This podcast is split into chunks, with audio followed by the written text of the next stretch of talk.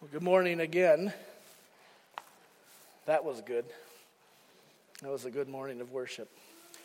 There's a couple things I want to mention here before we get into our text. There are still, I think, a couple of copies of the book, What Happens When We Worship. It's kind of a good companion to our study of Malachi now. If you want to pick one up, they're on the resource table. If we're out and you didn't get one, just let me know. We'll order some more of those. The other thing is that we have been wanting to do this for a while, and now with Allie in the office, we're actually able to do this kind of stuff. So we have our doctrinal statement in booklet form. So all of these articles that the men have been going through for the exhortation are now uh, collected in this booklet. So pick one of these up, they're on the resource table as well. And for members of grace, especially, this is a good reminder of what we have covenanted together to uphold when you become a member of Grace Bible Church, we say, Are you in agreement? Do you believe what this doctrinal statement says? And it's a way of uniting ourselves around the truths of Scripture. So, great reminders, great encouragements. Whether you're a member or not, this is a great opportunity for you to be encouraged through the Scriptures and through these articulations of some of these core doctrines. So, I encourage you to pick up one of those uh, on your way out this morning. Well, we are continuing in Malachi. Last week we started the book and did just a brief overview of what got the people of God to the point that we're going to pick up at here. And we looked at verse 1, which is the superscription, which is identifying who the author is and what his authority is in writing this book. And we saw that it really had nothing to do with Malachi. He was a nobody, except for the fact that he brought the message of the word of the Lord. So, the significance of this book, the significance of what's being written and discussed and preached here, has not to do with the messenger, but it has to do with the message. And that was the main point that we saw last week as we started. So, this morning, we're going to pick up in chapter 1, starting in verse 2. We'll go 2 through 5 this morning. And last week, I had mentioned at one point that the people of God in this particular situation have done what they are good at doing, which is to forget. And the people had forgotten the demonstrations of God's faithfulness and provision and love to them. And that's the situation that we find ourselves dealing with. In fact, much of Israel's history is permeated by their forgetfulness. And many of the more well known uh, stories, accounts blunders, wars, captivities, these things are a result of their forgetfulness. What I call historical amnesia. They don't remember what God has done for them in the past. And as a result of that forgetfulness, and in some cases, willing forgetfulness, they go astray. And they find themselves in all sorts of shenanigans and trouble. So, we find as we start this first chapter of Malachi that the people have once again forgotten. They have forgotten the demonstrations of God's love. They have forgotten the proof of his faithfulness to them. So when God comes to them and he says, I've always loved you, they have the gall to say, How have you loved us? In other words, what have you done for me lately? They've forgotten. They've forgotten what the Lord has done for them over their history. And as we work through our text today, we're going to see that God, rather than striking them dead for their unbelief and their ignorance and their willful disobedience, He is gracious to them and He has a discourse with them. He talks with them through the prophet Malachi, something that was not deserved, but it is a sign of God's grace. Now, the main illustrative point, the main thing that God points to to defend his love for them is in his choosing of Jacob and rejecting of Esau. This is the main argument of this section. How have you loved us? God says, I chose Jacob and did not choose Esau. So we need to look at this, right? That might not immediately make sense. Why is that a defense of God's love for his covenant people? Well, that's our job this morning is to figure out what's going on here in these four verses. So, if you haven't done so, open your Bibles. Malachi chapter 1. We'll read this text together. If you don't know where Malachi is, find the New Testament, the Gospel of Matthew. Go left one book, and you'll find yourself in Malachi. This is the last book of the Old Testament. So, Malachi chapter 1, starting in verse 2. I have loved you, says the Lord. But you say, How have you loved us? Is not Esau Jacob's brother, declares the Lord? Yet I have loved Jacob, but Esau I have hated. I have laid waste to his hill country and left his heritage to jackals of the desert. If Edom says, We are shattered, but we'll rebuild the ruins, the Lord of hosts says, They may build, but I will tear down. And they will be called the wicked country and the people with whom the Lord is angry forever. Your own eyes shall see this, and you shall say, Great is the Lord beyond the border of Israel. Let's pray as we begin. Father, we come to you now and ask for your help once again. And I trust, and I hope that we all trust, that you will demonstrate your faithfulness just as you have every other time we have been together. And Lord, we do not want to be among the people who indict you and bring an accusation because we have forgotten how you've demonstrated your love to us. And so, Lord, this morning I pray that we would not read this as just a text from a historical book, but we would take this to heart, that we would see with the eyes of our heart, because your Spirit has opened them now, that we can see this demonstration of your love for your people. And that we now, 2,500 years later, can gain hope and confidence and assurance because of your covenant love for your people. So, God, please come and do this work. And I pray that in all that is said and in all that is done this morning, may Jesus Christ be praised because he is worthy. And it's in his name that I pray. Amen. Amen. Okay, let's take a brief overview of this section before we start picking it apart a little bit. In this four verses, two through five, God makes this statement that he has always loved his people. This, the perfect tense of this verb means that it's a completed action. It's done, it's complete, but it has ongoing effect. So even the word itself that God uses to say, I have always loved you, communicates this aspect of God's covenant love, his unbreakable, unchangeable love that he demonstrates towards his people. But when he tells them this, his people respond with unbelief. Okay, forgetfulness and unbelief kind of are a, a perfect evil pair uh, in the people of God. And they don't believe what God has said, and they call him into question. How have you loved us? Now, interestingly, I mean, this is not good interesting, this is sobering interesting that the same thing that's happening in verses 2 through 5 is what happened in Genesis 3. God states something, and his creation goes, mm, Really? Is that, is that really what's going on? They doubt the word. And we just see this pattern repeat and repeat throughout all of redemptive history. God declares, and his people go, hmm. But God is patient unlike you and I. And he actually interacts with them. And the answer that God gives to this rebuttal how have you loved us? God gives an example from their past, from their history, something that should have been easily recognized and easily understood from the inception of the people of God. The illustration is of God choosing Jacob over Esau to inherit the blessing of Abraham. God had promised Abraham that he would be a blessing to all the nations of the world before he even had children. And so the covenant, the blessing that is passed down, as we're going to see in a moment, is of the inheritance of the blessing of God.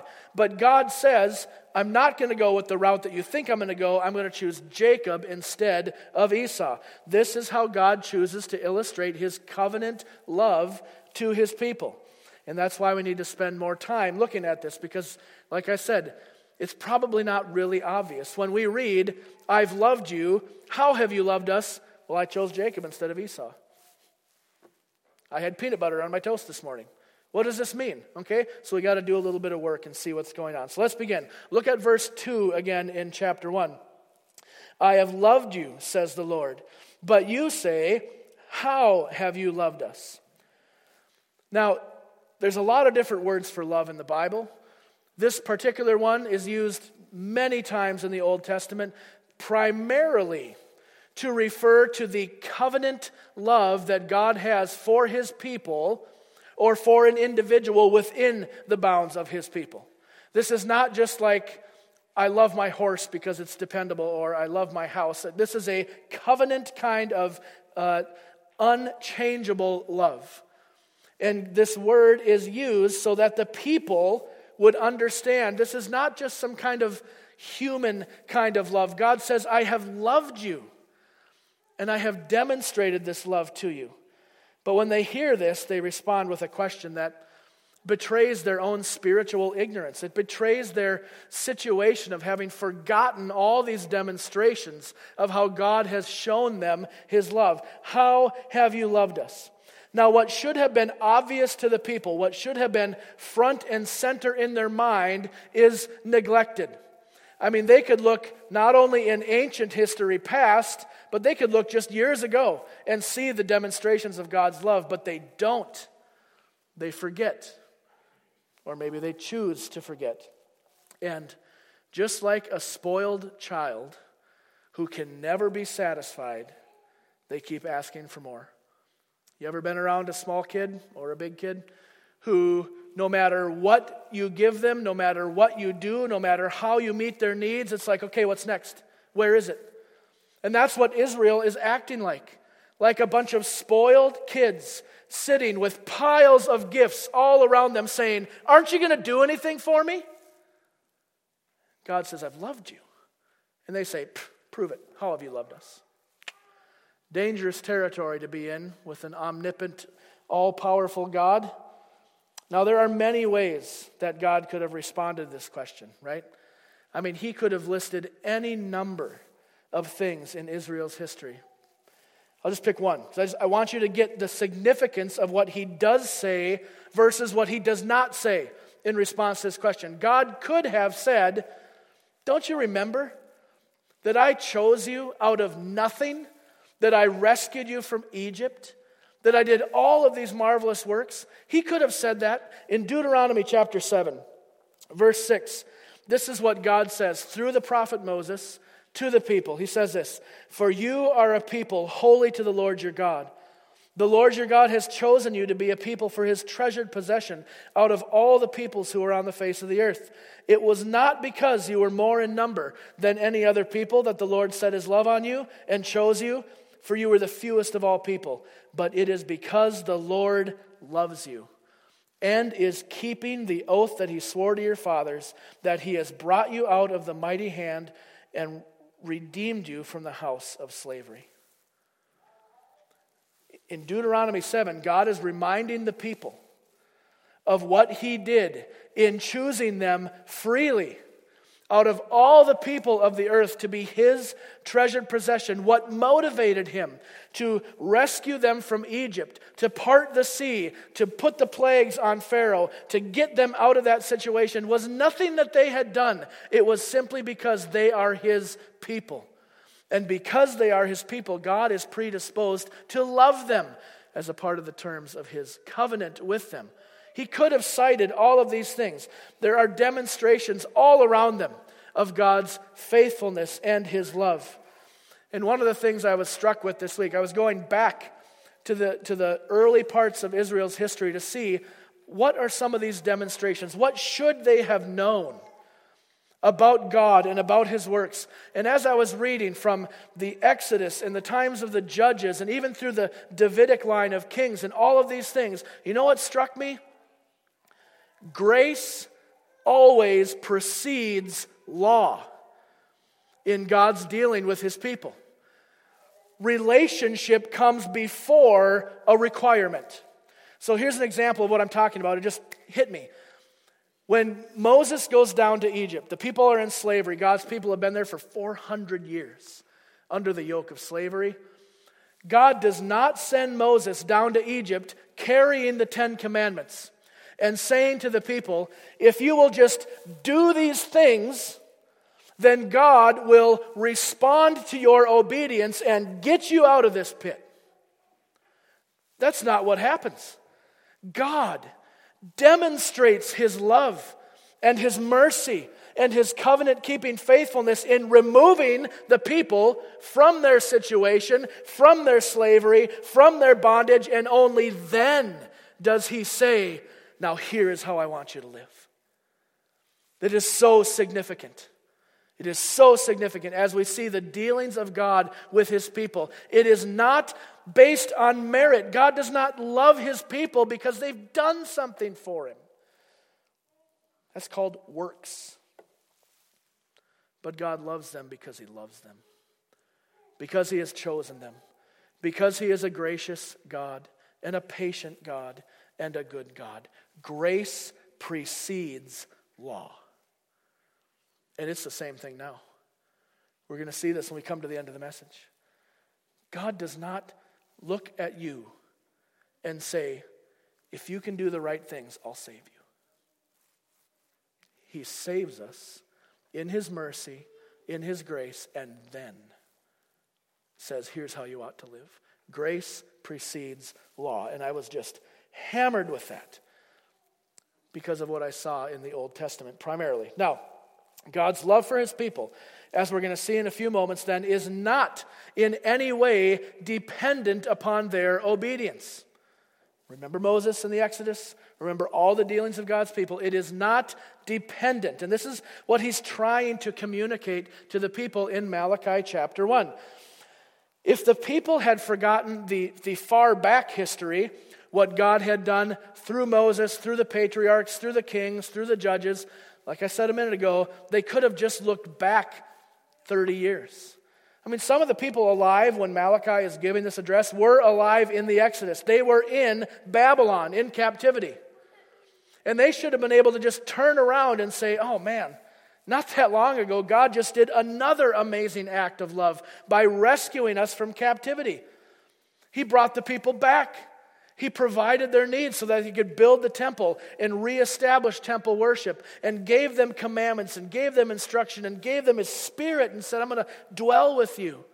And they forgot this. So it wasn't just that they weren't good students of history, it was that they just weren't very aware of what God was doing around them. Because the evidence of his love, the evidence of his care was all around them, just like it's all around us. We don't have to look very far.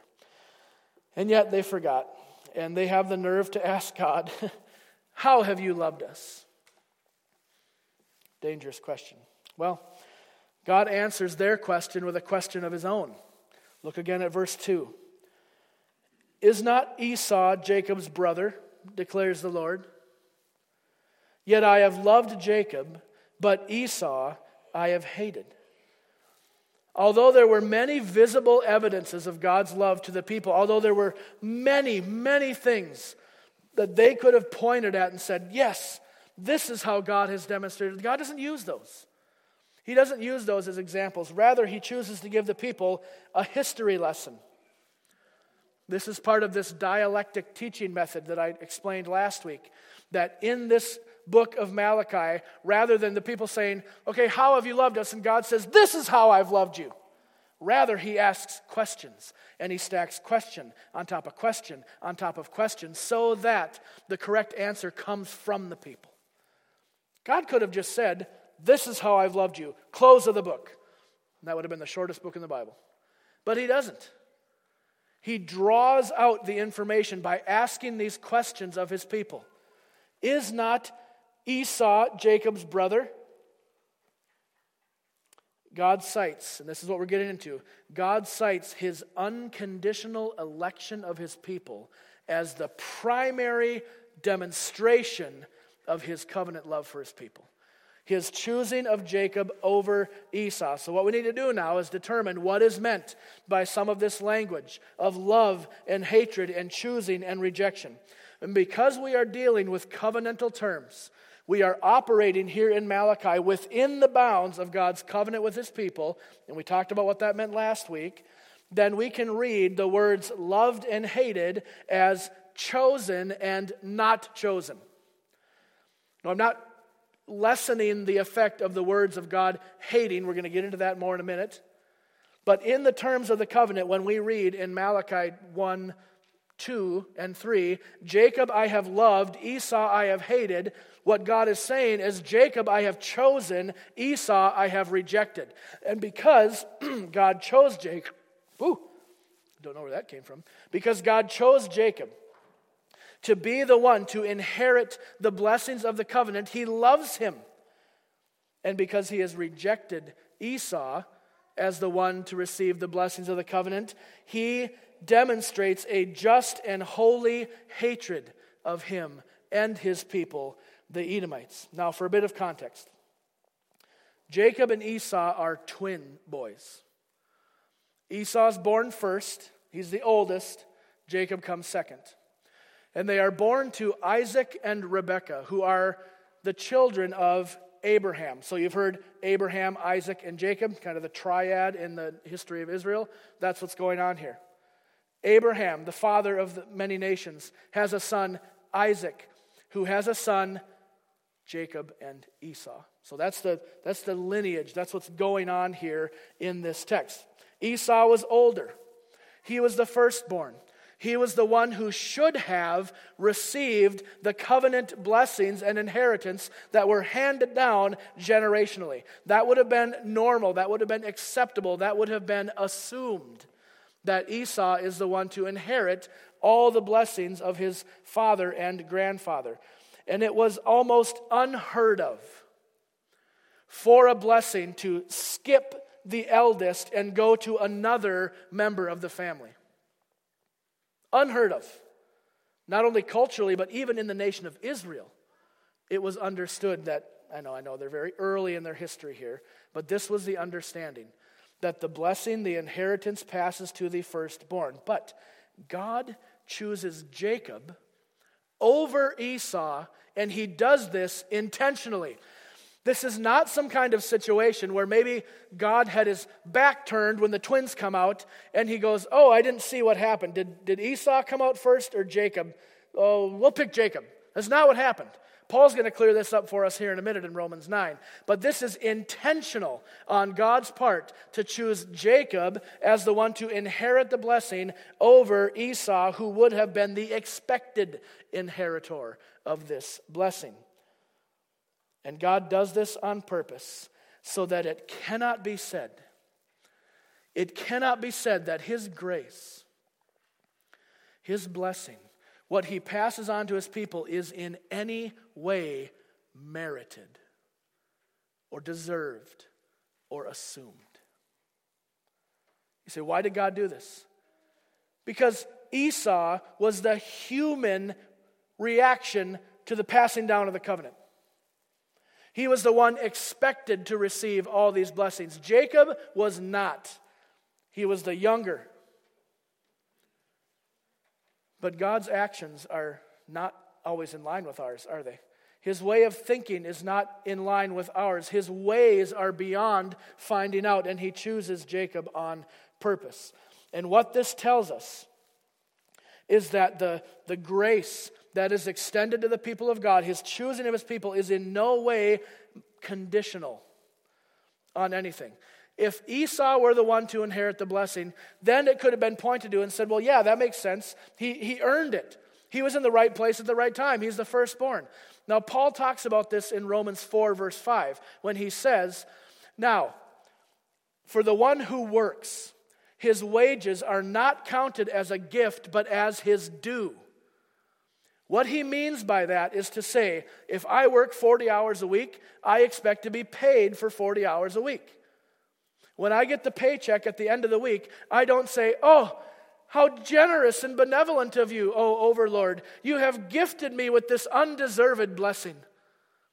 By the way, if anyone talks like that, we got to have a conversation. Okay, that's, that's a little strange. But my point and Paul's point is that when you work for something, it's expected and it should be expected. But if you don't work for it, it is the grace of God. And that's the contrast. Esau is the human, natural, assumed inheritor. Jacob is not. So God does this intentionally so that his grace is magnified, yes, but also so that we understand the way that he operates, the modus operandus of God and what is normative in his economy. Now, Paul comments on this whole Jacob and Esau thing, and I think we get a little bit of enlightenment here. You can actually, please turn to Romans 9. I want you to read this with me, just so you know I'm not making this up. But God's choosing of Jacob over Esau is so crucial, not just in Israel's history and not just in Malachi's time, but for you and I. This is the illustration of what God is doing. Follow along. Romans 9, starting in verse 10. So, Paul is defending and articulating the doctrine of election, and he uses Jacob and Esau as the means to do this. Romans 9, verse 10. And not only so, but when Rebekah had conceived children by one man, our forefather Isaac, though they were not yet born and had done nothing, either good or bad, in order that God's purpose of election might continue, not because of works, but because of him who calls, she was told, The older will serve the younger, as it is written. And here he quotes Malachi Jacob I loved, but Esau I hated. You notice what Paul emphasizes in verse 11. When God chooses Jacob over Esau, the twins were not yet born. They had done nothing, good or bad. They had not tipped the scales or weighed them down on the other side. There was no record of them at this point. But God, in his wisdom, chooses Jacob. This is one of the things that we really need to understand about God and his works and his ways, that God does what he does so that his purpose, his plan, his counsel, his will stands. God is not concerned with being exonerated in the court of human opinion. You and I wouldn't have done this. We wouldn't do things backwards just for the fun of it.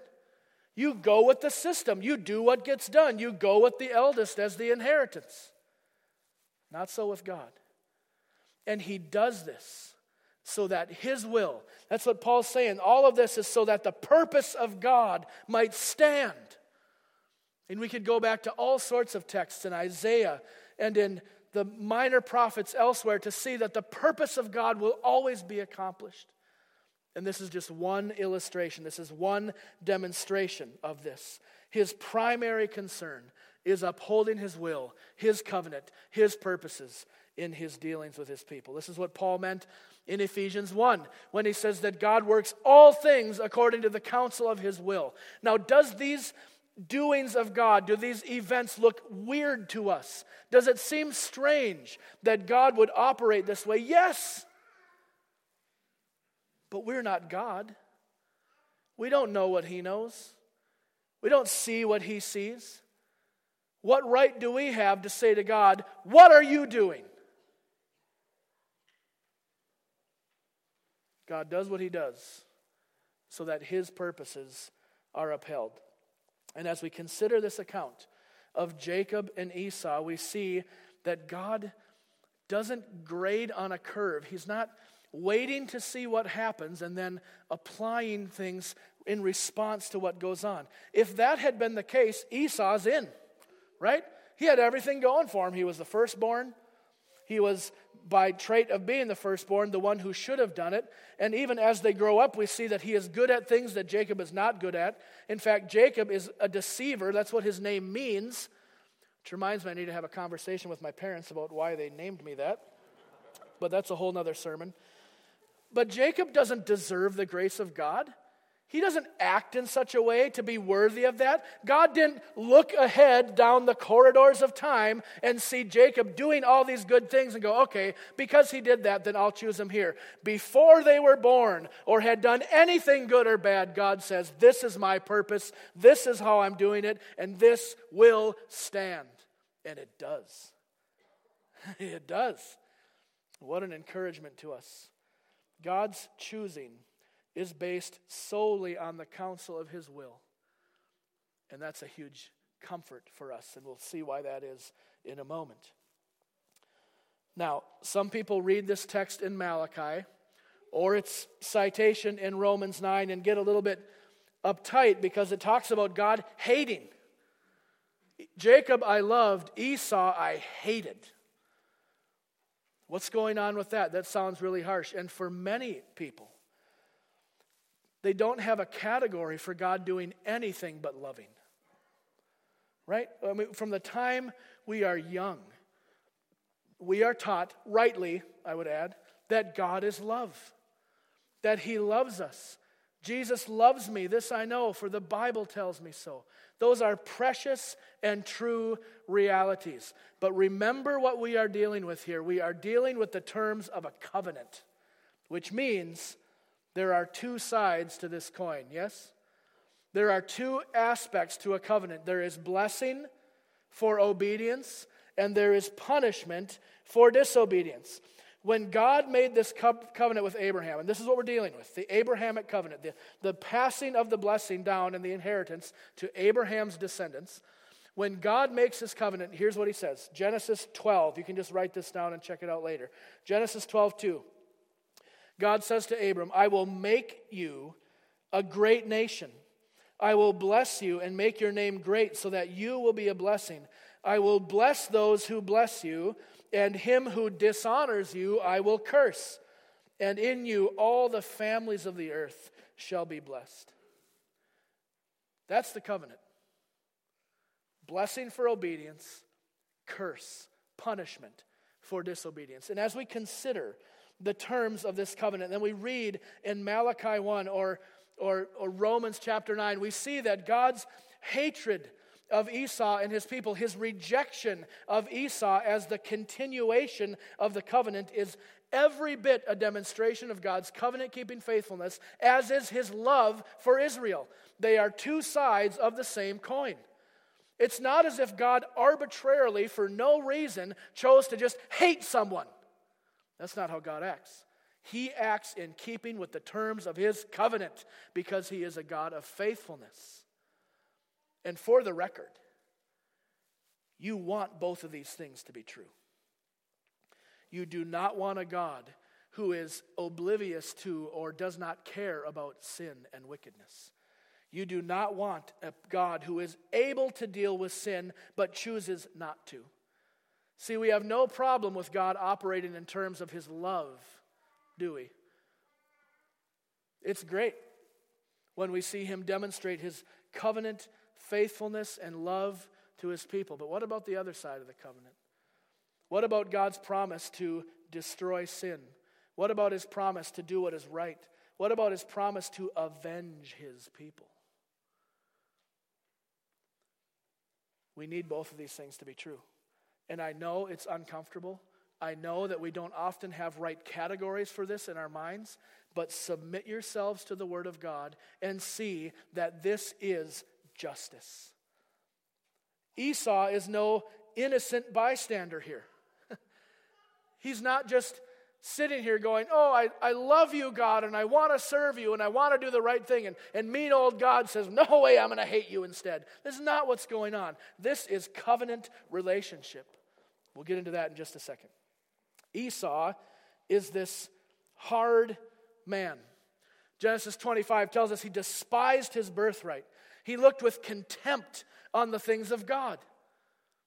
And God acts in faithfulness to his covenant. Now, we read about this reunion of sorts in Genesis 33 when Jacob and Esau come back together. But throughout all of redemptive history, the people of Esau, who are called the Edomites, are referred to as the wicked, those who oppress and oppose the people of God. They are in this ages long conflict and as we see this contrast in Malachi 1, we recognize this has been going on since the beginning. With the righteousness of God's people and the wickedness of his enemy, and the way that God deals with both of these things. This is contrast language, is what we're dealing with in Malachi. God's love for his people is an eternal, unchangeable love. And so notice the similarity And I'm pointing this out because I want you to see, again, this, this two sides of the coin kind of a thing. So his love is eternal, his love is unchanging, so is the other aspects of his covenant keeping. Look at verse 4. God says, They may build, now they referring to Edom, to the descendants of Esau, they may build, but I will tear down. And they will be called the wicked country, and the people with whom the Lord is angry. How long? Forever. Same kind of thing. What happens on this side happens on this side. This is covenant keeping faithfulness of God. Now, in verse 5, God promises the people that they will see the destruction, this downfall of Edom, with their own eyes. And this happens. Maybe not this generation that Malachi is preaching to, but in subsequent years, the people of Edom are conquered and forced to relocate. So around 500 or 450 BC, now remember, time's moving backwards as far as the numbers go, right? BC goes from greater and it's leading up to Christ. So numbers are getting smaller as we come to the cross. So in about 450 BC, an Arab army comes and wipes out Edom, wipes out the people. It literally destroys their land and makes it a wasteland. Everything God has promised and they force the people of Edom to migrate and to settle in a totally new place, and the land is called Idumea. And this is just to the south of Judea, just underneath them slightly. So, the fact that God is faithful to his word and the people go through exactly what he says they're going to go through. They're conquered, their land is destroyed, and they are forced now to be exiles is significant for two main reasons. One, it shows us the faithfulness of God. Two, it has great significance when we come to the time of Christ. Here's what I'm talking about. Fast forward about 400 years to the year 37 BC. So this is really close to the coming of Jesus. He's not here yet, about 30 years prior. And Rome has conquered everything, basically, right? They have had their conquest go throughout the land, and they own and rule all of the surrounding areas. And as was common, that the Roman government would put up governors, they would put uh, leaders in place to govern these districts or these areas of their conquest. And so in Judea, they raise up a certain man to reign over the nation in 37 BC, and this guy's name is Herod the Great. Sound familiar? Now, Herod happens to be an Idumean. He's an Edomite.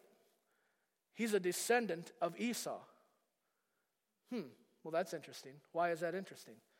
Because look what happens. When Herod the Great, ruling over the nation of Israel and Judea under this captivity again, he hears, and we read about this in Matthew chapter 2, that there is one born king of the Jews and he loses his mind. And he overreacts and he has all the baby boys killed because, as an Idumean, as an Edomite, he understands this tension between the people of God and the people of Esau. So it's not just that he's a wicked man doing what wicked men do, that's true, but there's an added element that he is continuing as it were, this conflict between the people of God who are chosen by God and loved by God and Esau, who is rejected by God. So Herod, an Edomite, a descendant of Esau, does what he can to stop the rise of this Jewish king because he knows. He knows the history. He knows where he came from. And he knows who he is. But just like Jacob, Jesus was chosen. And like Esau, Herod was not. And God's purpose of election stands. It's all throughout the Bible, this conflict. And it'll eventually be resolved. But for now, this is what we deal with. Now, as we come to a close, let's, let's transpose this now onto our day, onto the age that we live in. Because I know I make a big deal out of the forgetfulness of the Israelite people, about the people of God. But they're not the only ones who struggle with this, are they? you and I tend to forget what God has done regularly. And these are the times when we forget God's law, when we forget His works, when we forget all of the demonstrations of His love and kindness that He has shown to us, that we get in these foul moods and we get in these positions where we go, okay, I read in the Bible that God so loved the world that He gave His Son. Well, I don't feel very loved. How have you loved me? We end up asking the same exact question. Now, whether this be because of suffering, pain, loss, your own sin, your circumstances, we regularly find ourselves in positions of questioning God. So, how would you answer the question? How would you answer somebody who says, How has God loved me? Well, the answer for us today is exactly the same as the answer was in 500 BC. We look back to a historical event to solidify in our minds this demonstration of God's love. And not only that, we have, we have two events to look back on. We look back on God's free and unconditional election of his people, his choosing of his people, and we look back on the cross of Christ. This ties in so well to what Eric just said a few moments ago. The demonstration of God's love is clearly seen at the cross. This is what Paul meant in Romans 5 8 when he says, God demonstrates, shows forth in a public way his love for us in this, that while we were still sinners, Christ died for us. I understand the situations that cause us to question God, what are you doing? I don't feel very loved right now. I'm unsure of your purposes for me. And I want to encourage you look back. Look back. Yes, there are all these external things that I'm sure you could point to. How God has carried you, how He has provided for you, how He has given you what you've needed in the moment. All of these are external and they are meant to encourage us. But there is something deeper than the external things that reminds us of the love of God. And it is His unconditional, free, sovereign choosing of His people. And the demonstration of that is magnified at the cross. And so I want to read one passage in closing. And I think this passage ties all of these things together God's choosing, Christ's atonement, the love of God that is demonstrated in all of these things is perfectly combined in this first section of Ephesians chapter 1. So listen for all of those themes, and we'll close with this Ephesians 1 3. Blessed be the God and Father of our Lord Jesus Christ, who has blessed us in Christ with every spiritual blessing in the heavenly places, even as he chose us in him before the foundation of the world, that we should be holy and blameless before him. In love, he predestined us for adoption to himself as sons through Jesus Christ, according to the purpose of his will, to the praise of his glorious grace with which he has blessed us in the beloved.